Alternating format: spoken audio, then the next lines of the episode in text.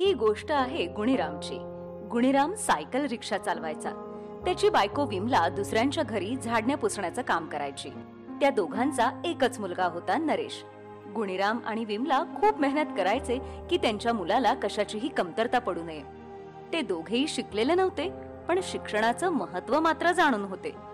म्हणूनच त्यांनी नरेशचं नाव चांगल्या शाळेत घातलं होतं जेणेकरून चांगलं शिक्षण घेऊन तो आयुष्यात प्रगती करेल. त्याला त्यांच्यासारखा संघर्ष करावा लागणार नाही. एक दिवस गुणेरामचा मुलगा आपल्या झोपडी बाहेर उदास बसला होता. त्याची आई त्याच्याजवळ जेवणाचं ताट घेऊन येते.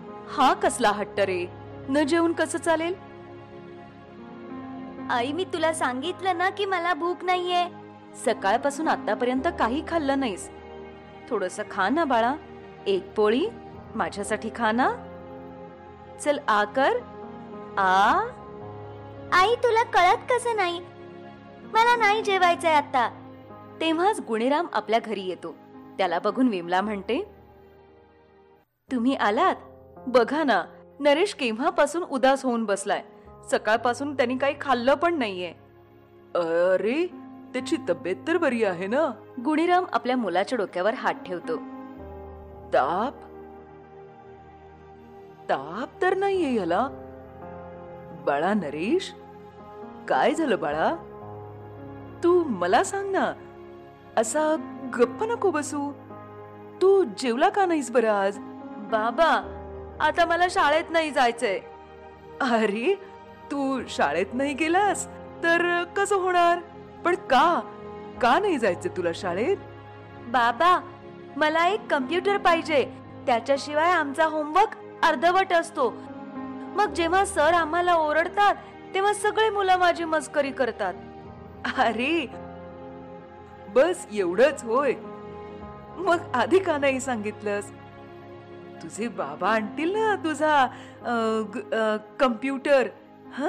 तसा केवढ्याला बरं मिळतो हा? गुणीरामचा मुलगा खूपच हुशार होता. त्याला कुठल्याही गोष्टीच्याच कमतरतेमुळे अभ्यासात मागे राहायचं नव्हतं. तो लगेच कम्प्युटरच्या दुकानात गेला. तीस हजार? हा तर खूपच महाग आहे. मग तुला काय वाटलं? वीस रुपयात कम्प्युटर येईल का?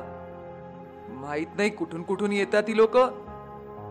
आता एवढे पैसे तर गुणेरामकडे नव्हते. काय करावं त्याला काही सुचत नव्हतं. तो नाराज होऊन बिचारा परत घरी आला. रात्र झाली होती. गुणेराम आणि विमला बोलत होते. एवढे पैसे? एवढे पैसे कुठून येणार हो? मी विचार करतोय की आपली रिक्षा विकूया. अहो पण रिक्षा विकली तर कमाई कशी होईल? तू काळजी कशाला करतेस? मी मजुरी करीन आणि पैसे जमून परत रिक्षा विकत घेईन. पण पैशामुळे नरेशचं शिक्षण थांबलं तर स्वतःला मात्र कधी माफ करू शकणार नाही. गुणीराम आपली सायकल रिक्षा विकून कम्प्युटर घेऊन येतो. नरेश कम्प्युटर बघून खूप खुश होतो. गुणीराम एका ठिकाणी मजुरी करू लागला. त्याला आधीपेक्षा आता जास्त मेहनत करावी लागत होती. कधी कधी तर आजारी असतानाही त्याला तासन तास काम करावं लागायचं. कारण कामाशिवाय घरच चाललं नसतं. विमलाचीही हीच परिस्थिती होती. या सगळ्यात नरेशचं शिक्षण मात्र चालू होतं. तो अभ्यासात खूप हुशार होता आणि नेहमी वर्गात पहिला यायचा. जेव्हाही तो घरी मेडल घेऊन यायचा तेव्हा त्याच्या आईवडिलांच्या डोळ्यात पाणी यायचं. असेच काही दिवस भराभर निघून गेले. नरेश शाळा कॉलेज युनिव्हर्सिटी अशा पायऱ्या चढत गेला. जसं जसं शिक्षण वाढलं तसा त्याचा खर्चही वाढला.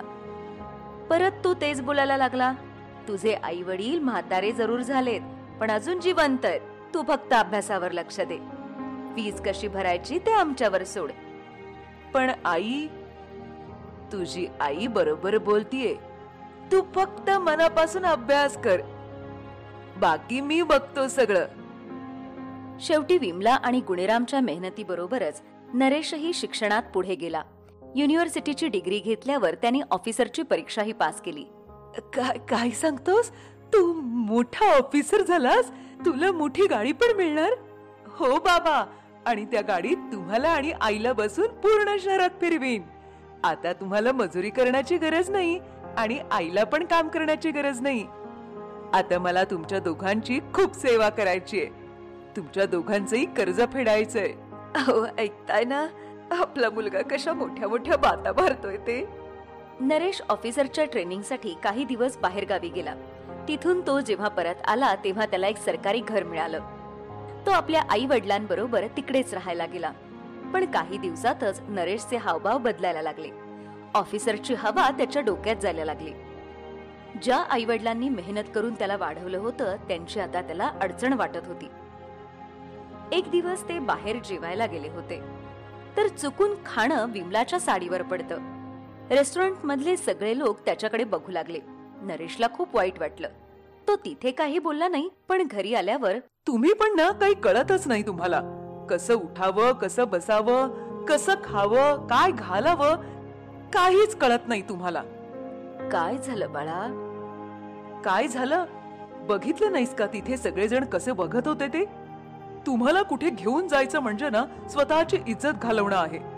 नरेश आता आई वडिलांबरोबर खूपच कमी बोलत होता आणि जेव्हा कधी बोलायचा तेव्हा मनाला लागेल असंच बोलायचा. गुणीराम आणि विमला मुलाच्या अशा वागण्यामुळे दुःखी तर होतेच पण ते बिचारे काय करणार? एक दिवस त्यांच्या घरी पार्टी होती. त्या पार्टीला खूप मोठे मोठे लोक येणार होते. अरे वा काय मस्त पार्टी दिलीस तू दरेश खाणं पिणं सगळंच एकदम मस्त आहे. अरे थँक्यू थँक्यू मेहताजी.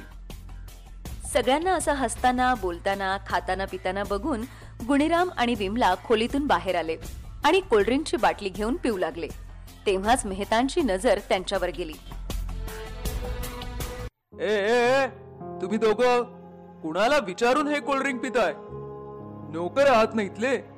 नोकर असून इथे मोठ्या माणसांमध्ये ड्रिंक पिताय? तेही कोणाला न विचारता? हा? हिम्मत कशी झाली तुमची? नरेश? नरेश? आवाज ऐकून नरेश त्यांच्याकडे गेला. नरेश? हे बघ. हे बघ. तुझे नोकर बघ. काही कळत नाही का यांना? नोकर? नाही तर काय? मालक आहेस का तू या घरचा? अगाऊ कुठला? हा? नरेश हेच ते लोक आहेत जे चांगुलपणाचा फायदा घेतात. आपल्याच घरी एखाद दिवशी चोरी करतात आणि दुसरीकडे निघून जातात. माझं ऐक आणि या दोघांना तू आत्ताच्या आत्ता धक्के मारून बाहेर काढ. नरेशच्या समोर त्याच्या आई वडिलांचा अपमान होत होता पण तो गप्प होता. पार्टी झाल्यावर सगळे लोक जेव्हा निघून गेले तेव्हा नरेशने बोलायला सुरुवात केली. कळलं ना आता तुम्हाला? झालं तुमचं समाधान? सांगितलं होतं ना तुम्हाला पार्टी मध्ये येऊ नका. अरे बाळा कोल्ड्रिंक बघून बाबांना जरा ते प्यावंसं वाटलं म्हणून आलो होतो. काय आई तुम्ही पण ना. पण जेव्हा तुझ्या मित्रांनी आम्हाला चोर म्हंटल तेव्हा तू गप्प का बसलास? मग काय बोलू? काय सांगू मी त्यांना तुमची ओळख? हे सांगू की हे माझे वडील आहेत जे रिक्षा चालवायचे मजुरी करायचे ही माझी आई आहे जी दुसऱ्यांच्या घरची भांडी घासायची? हे सांगून माझी काय इज्जत राहिली असती त्यांच्यासमोर? हो रे बाबा तू अगदी बरोबर बोलतोयस. तू तर आता खूप मोठा झालायस. आता तुला जास्त कळायला पण लागलंय. पण तू हे विसरलास की तुला एवढं मोठं करण्यासाठी तुझ्या आई वडिलांनी काय काय कष्ट सोसले? काही उपकार केले नाहीत तुम्ही लोकांनी. सगळेच करतात. तसही मजुरी करून आणि धुणी भांडी करून तुम्ही काय मला ऐशो आराम दिलेला नाहीये. एका एका गोष्टीसाठी मी तडजोड केली आयुष्यात. गुणीराम आणि विमला आपल्या मुलाच्या बोलण्यामुळे खूप दुःखी झाले. ते त्याला जास्त काही बोलले नाहीत पण त्यांचं मन खूप दुःखी झालं होतं. त्याच रात्री त्यांनी नरेशचं घर सोडलं आणि आपल्या जुन्या घरी आले. गुणीराम दुसऱ्याची रिक्षा भाड्याने घेऊन चालवू लागला आणि विमला पण दुसऱ्यांच्या घरी काम करू लागली. नरेश पण त्यांच्याकडे गेला नाही. तो आपल्या मित्रांबरोबर मजा करायचा पार्टी करायचा इकडे तिकडे फिरायचा आणि आपल्या ऑफिसर असल्याच्या नादातच असायचा. पण एक दिवस तो त्याच्या मित्राच्या घरची पार्टी संपून गाडीने घरी येत होता. तेव्हा समोरून येणाऱ्या ट्रकमुळे त्याच्या गाडीचा अपघात झाला आणि तो रक्तबंबाळ होऊन रस्त्यावर पडला होता. पण लोक त्याला बघून निघून जात होते. गुणीराम त्याच रस्त्याने जात होता. आपल्या मुलाची अशी हालत बघून त्याचे हातपाय गळाले. त्याने लगेच त्याला आपल्या रिक्षेत ठेवलं आणि हॉस्पिटलमध्ये घेऊन आला. विमलाला पण जेव्हा नरेशच्या अपघाताची बातमी समजली तेव्हा ती घाईघाईने हॉस्पिटलमध्ये गेली. आपला नरेश बरा होईल ना हो? त्याच्याशिवाय तर मी मरूनच जाईन. सगळं ठीक होईल. देव आहे ना आपल्या पाठीशी? आपण कधी कुणाचं वाईट केलं नाही विमला. मग आपलं का वाईट होईल ग? देवाने त्यांचं ऐकलं. नरेशचं ऑपरेशन यशस्वी झालं. डॉक्टर म्हणाले तुम्ही त्याला वेळेत हॉस्पिटलमध्ये घेऊन आलात म्हणून बरं झालं. नाहीतर तो वाचलाच नसता. पण खूप मोठा अपघात असल्यामुळे त्याला दोन महिने हॉस्पिटलमध्येच राहावं लागलं. तिथे त्याचे वडील रात्रंदिवस त्याची सेवा करायचे. त्याचं खाणं पिणं कपडे बदलणं एवढंच नाही तर तो बाथरूमही जागेवरच करत होता. कारण तो उठून चालू शकत नव्हता. जेवढे दिवस तो हॉस्पिटलमध्ये होता त्याचा एकही मित्र त्याला भेटायला आला नाही. ज्यांच्या बरोबर तो पार्टी करायचा मजा करायचा असा एकही मित्र आला नाही. आपल्या आई वडिलांना सेवा करताना बघून नरेश काही बोलला तर नाही. पण त्याच्या डोळ्यातून घळाघळा पाणी यायचं. त्याला त्यांच्या बरोबरचं ते वाईट वागणं आठवायचं जे त्याने वागायला नको हवं होतं. दोन महिन्यानंतर डॉक्टरांनी त्याला डिस्चार्ज दिला. त्याचे आई वडील त्याला घेऊन त्याच्या घरी गेले. बाळा नरेश आता तू एकदम बरा झालायस. आता आम्हाला जायला पाहिजे. पण तू तुझी नीट काळजी घे. तू कुठे जाशील आई? आपल्या घरी बाळा. पण हे तर तुझंच घर आहे ना? नाही बाळा हे तुझं घर आहे. इथे तू तुझ्या मर्जीने राहा.